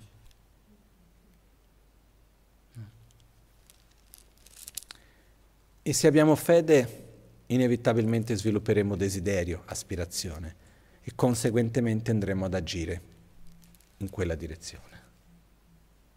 Okay? Per quello se noi ci chiedessimo che cosa manca oggi, manca fede. Noi abbiamo fede nei soldi, abbiamo fede nei piaceri, abbiamo fede in tante cose. Però dobbiamo rivedere un attimino la nostra fede, direzionare e coltivarla. Ok? E questa è la base per poi dopo tutto quel resto che viene dopo. No? concludo con un breve aneddoto di Atisha, che una volta un suo discepolo io non mi ricordo esattamente i nomi, purtroppo io non mi ricordo i nomi perché non, non do mai attenzione ai nomi. E comunque va da Tisha e dice, ah Tisha, io voglio praticare il Dharma e voglio dire cosa ne dici che vado a fare le circombolazioni nel tempio principale? E dice, meglio se pratichi il Dharma. E se faccio le offerte, meglio se pratichi il Dharma e se vado a, a sentire gli insegnamenti di qua e di là, ha detto meglio che pratichi il Dharma. E dice che cos'è praticare il Dharma? E risponde avere fede, avere fede, avere fede. Se noi crediamo avere fede in che cosa? Non è avere fede nel Buddha come colui che mi salverà, è avere fede nella pace, avere fede nella saggezza, avere fede nell'amore, avere fede nella cosiddetta bodhicitta e avere fede che io ce la posso fare per aiutare gli altri. Questo è importante. Ok? Chitsun lame kutse rapten chi namkar chinle chochur gepadang lo san tempe drume sasum ki drove munsela takto ne gyur chi kewa kuntu yanda lama dang. Dralme cheki pela long che ching sada lamge yunten rabzone dorje change kopang nyurtobe sho nimodele tsendele nime kuyan delek shin Nyinsen takto delek pe koncho sumke jingilo koncho sumke ngodrubo tsol koncho sumke trashishon.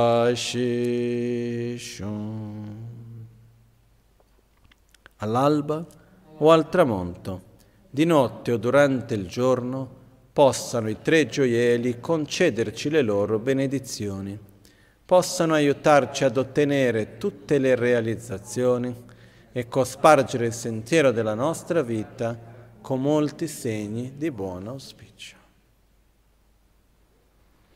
simchen ne ba chi nye ba nyur tu ne le tar gyur chi droye ne ni ma le pa tak tu chunga me bra sho me na ma to dan den ba dan sanga de ju dru ba ye kan ro sim bo la so pa nyin che sim dan den gyur chi.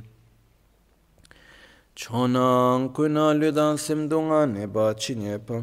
Te da da ki sonam ki de ga gya tso to pa ra sho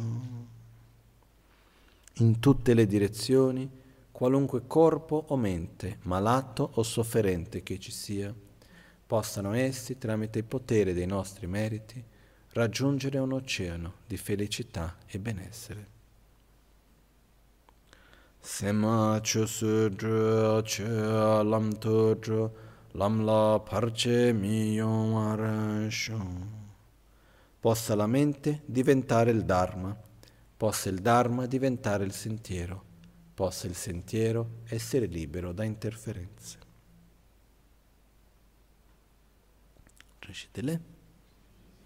Grazie a tutti.